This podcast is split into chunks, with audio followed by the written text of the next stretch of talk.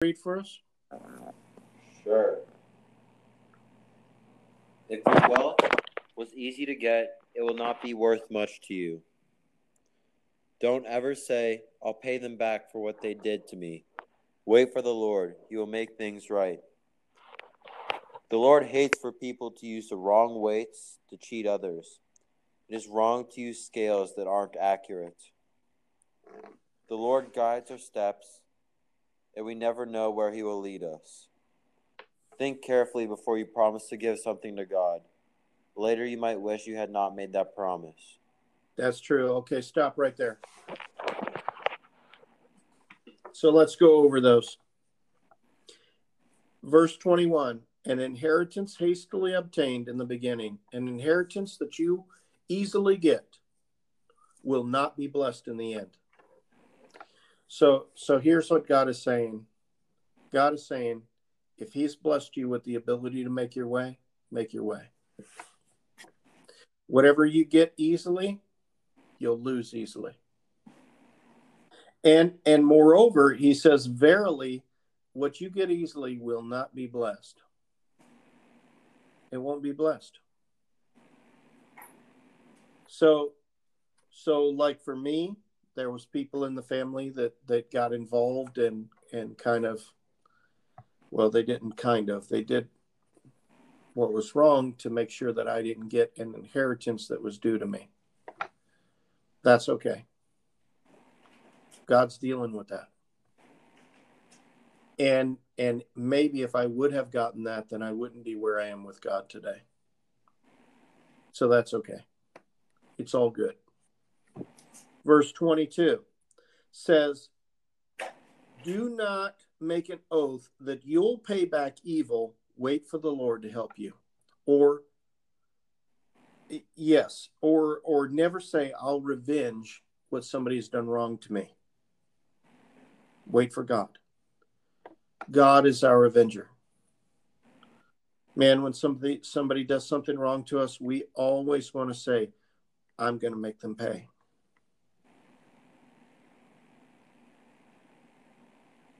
I'm going to see that they pay for that. When we do that, then we make ourselves the judge and we put ourselves out of favor with God. Instead, what we should do is when we're wronged, we should go to God and say, Lord, you saw it. You saw everything. And I leave the decision up to you. As for me, I'll do nothing because I know you're my defender. You go before me, Lord, and you come after me. Verse 23. Same verse we keep reading over and over again. God hates a man that cheats the scales. God hates a man that's a cheater. God hates a man who takes a story or a fact and stretches it. God hates a man that provides information that's inaccurate. God hates a man who says something is a certain amount and it's not. God hates that. A double standard in the weights is an abomination to God. Let us always remember that, boys. I look back at my life and before I learned these things, before I learned this wisdom, before I before I learned what was right in God's eyes, I know I did wrong. Do not follow me on that path.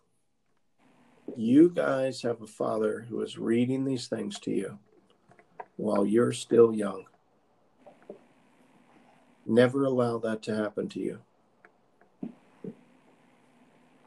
Verse 24 A man's goings are of the Lord. How can a man then understand his own way? Or a man's movements are controlled by God, then how can any understand his life? Or every step a man takes is the Lord's choosing, and thou, poor mortal, wouldst thou plot out thy path, thy path. So when you say you're going to do this or you're going to do that with your life, say, if God is willing. Because God is going to put your feet one in front of another. And if you plan out your life too far, if you take it into your own hands and say, I'm going to do this and I'm going to do that with my life, then God may have to intervene to take that choice away from you so that you can give all glory to God. And you don't want God to have to intervene. God might intervene by God might intervene by by seeing a medical problem. Okay?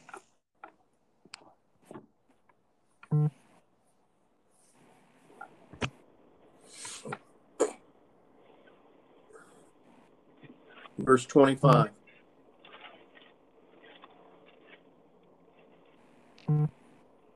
It is a snare to the man who devoureth that which is holy, and after vows to make inquiry. What does that mean? It means a man who makes a hasty promise to God. It, it's a man, it's a danger to a man without thought after he takes an oath. In other words, don't make an oath to God quickly. Don't don't be so quick to say, Lord, I'm going to do this with my life. Lord, I'm giving up this in your name. Don't be so quick to make an oath. If you're going to do it, just do it. Make sure you have enough strength to keep your oath to God. Because God God holds us accountable for our oaths. If a woman makes an oath to God, her husband is allowed to tell God that they cannot sustain that promise. Uh, or, or a man is allowed to negate the promise of his wife. That's that's right in Deuteronomy. But there's nobody allowed that's, to negate a promise that a man makes to God. Nobody can negate that.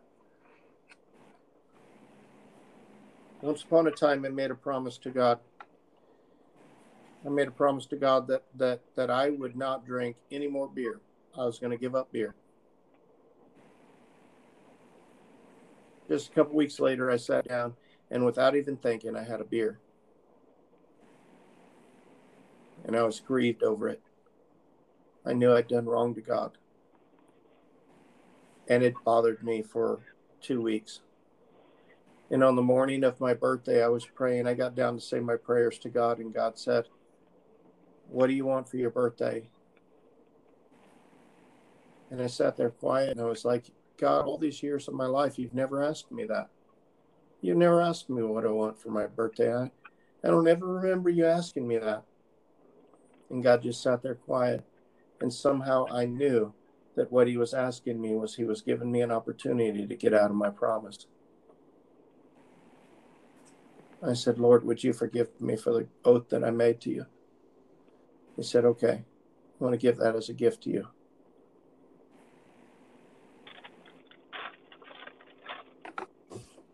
Be very, very careful about your oaths that you make to God. Let your yes be yes and your no be no. Ray, continue reading in verse 26.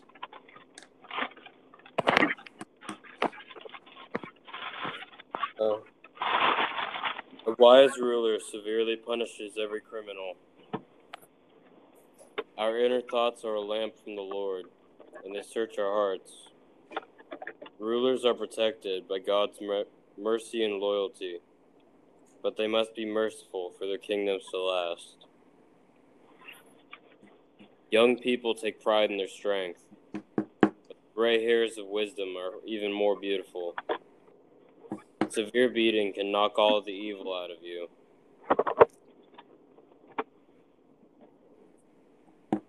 So do the stripes of the inward parts of the belly. So, uh, verse 26 a wise king, a wise king will will disperse wicked people. A wise king will pass laws that will disperse wicked people. They'll leave the kingdom, they'll get away. Verse 27 The Spirit of man is the candle of the Lord and searches all the inward parts of him. So think about it. Your spirit that's in you, your spirit that's inside you, that's the candle of the Lord. It's lighting up all the inside of you. Your spirit is the candle that lights up every crook and corner of the inside of you and makes everything revealed to God.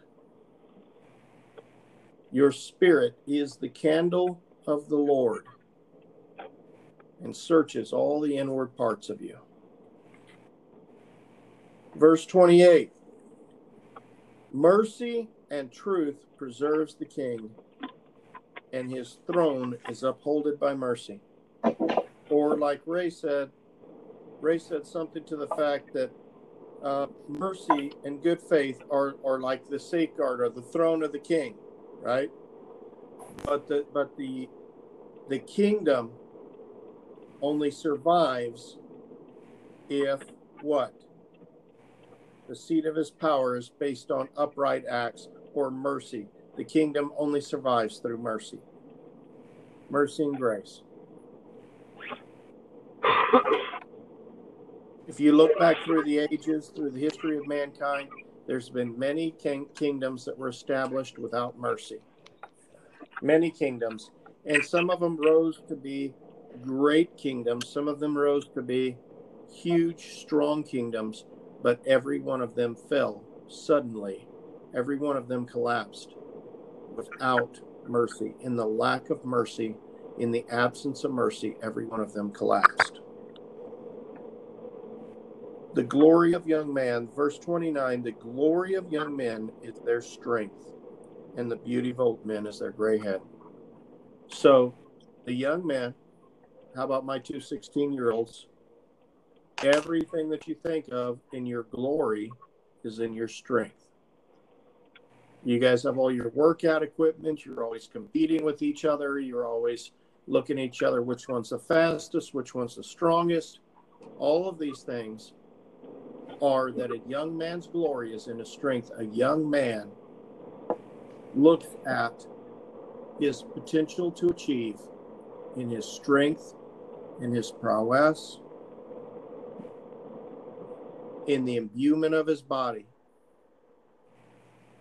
But an old man, an old man sees his glory is in his gray hair. He's gained many years.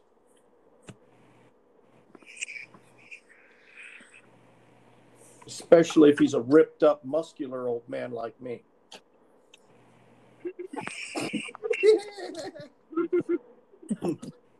All right. Verse 30. The blueness of a wound cleanses, so do the stripes of the inward parts of the belly. What does that mean? It means the probing of a wound cleanses away evil.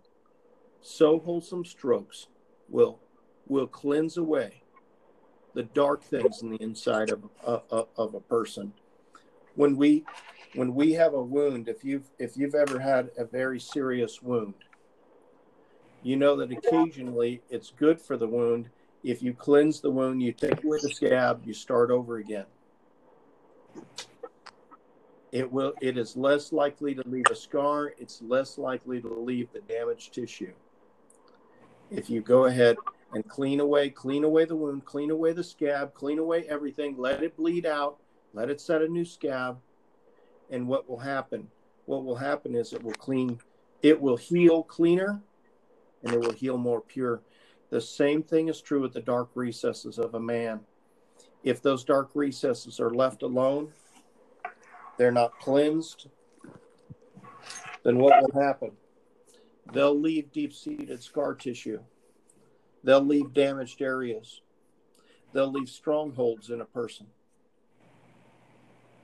Because we we we didn't want to face that little bit of pain to clean them, then we have to face a lifetime of pain to suffer with them. Sometimes those strongholds will last with a person all the way until the end of their life because once you allow that stronghold to to to to become malignant or or to become scar tissue in your life, then it's a massive ordeal to get rid of that stronghold in yourself. You not only have to cleanse it, you have to cut it out.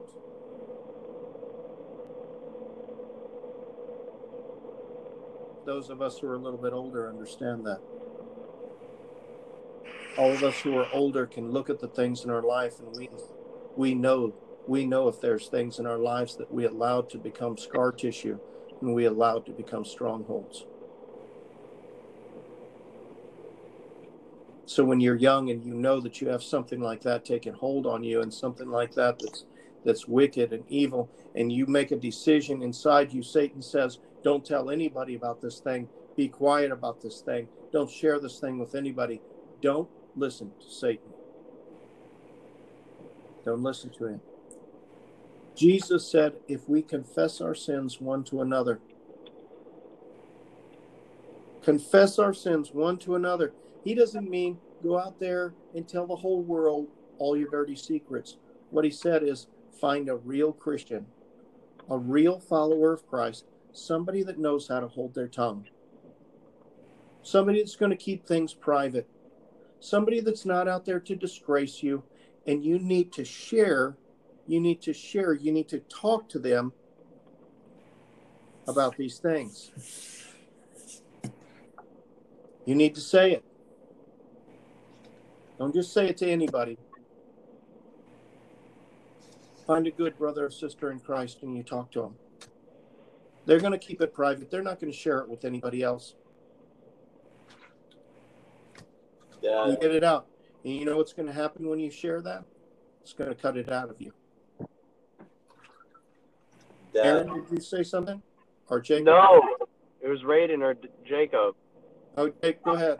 Does that mean that a uh, confession in Catholic? Yes. So that's good to do that. It is good to do that, but but but see, some of the denominational churches, what they try to do is they try to tell us that we should all go confess to this one person. The Bible doesn't say that. There, there is no single person that's designated as a confessor or a receptionist of confessions. That's all nonsense made of man. You're supposed to go talk to somebody within the body of Christ, somebody you can trust. Somebody you can trust to keep it confidential that's going to pray with you, that's going to pray for you, that's going to help talk you through it, because that's how we heal. That's how we grow as the body of Christ. We don't need any of the denominational hoo ha, the theological tuda. Okay? We don't need any of that. But what we need is we need to grow as the body of Christ and we need to heal when we're injured.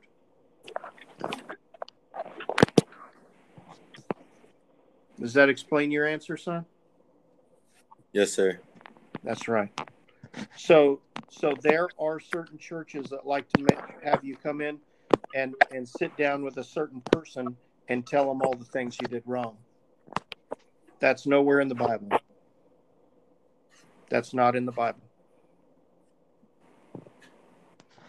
But sitting down with a member of the body of Christ, your brother or your sister, somebody who is trustworthy in the body of Christ, that is in the Bible.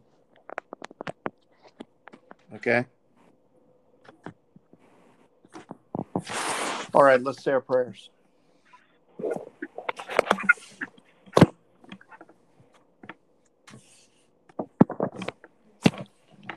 Father, thank you for this time together, brothers and sisters in the body of Christ, to listen to your word, to receive your word, to share your word with each other, to exhort one another, and to um, and to grow. Father, I pray that you would protect us so that the evil one is not allowed to come along and steal these seeds from us before it takes root. And we pray that your seeds would take root in our hearts. We pray that you would teach us, that you would lead us, that your sheltering wings would be over us.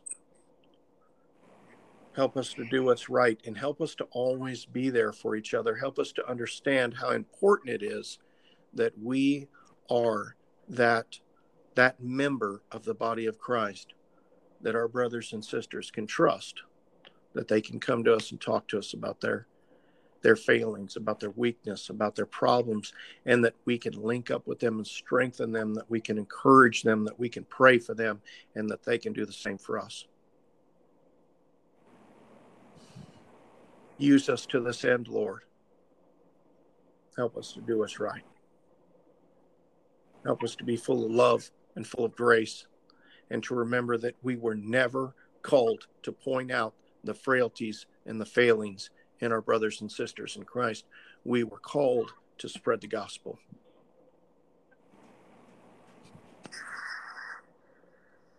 Let us be sharers of the gospel. Let us be lovers of the truth. Let us be supporters and strengtheners, encouragers and exhorters. Let us be doers of the word and not hearers only. In Jesus' name we pray. Amen. Amen. Amen. Okay. Thank you. Good night, Thank family. Love you. ya. Good night, guys. Love you. Good night. Good night.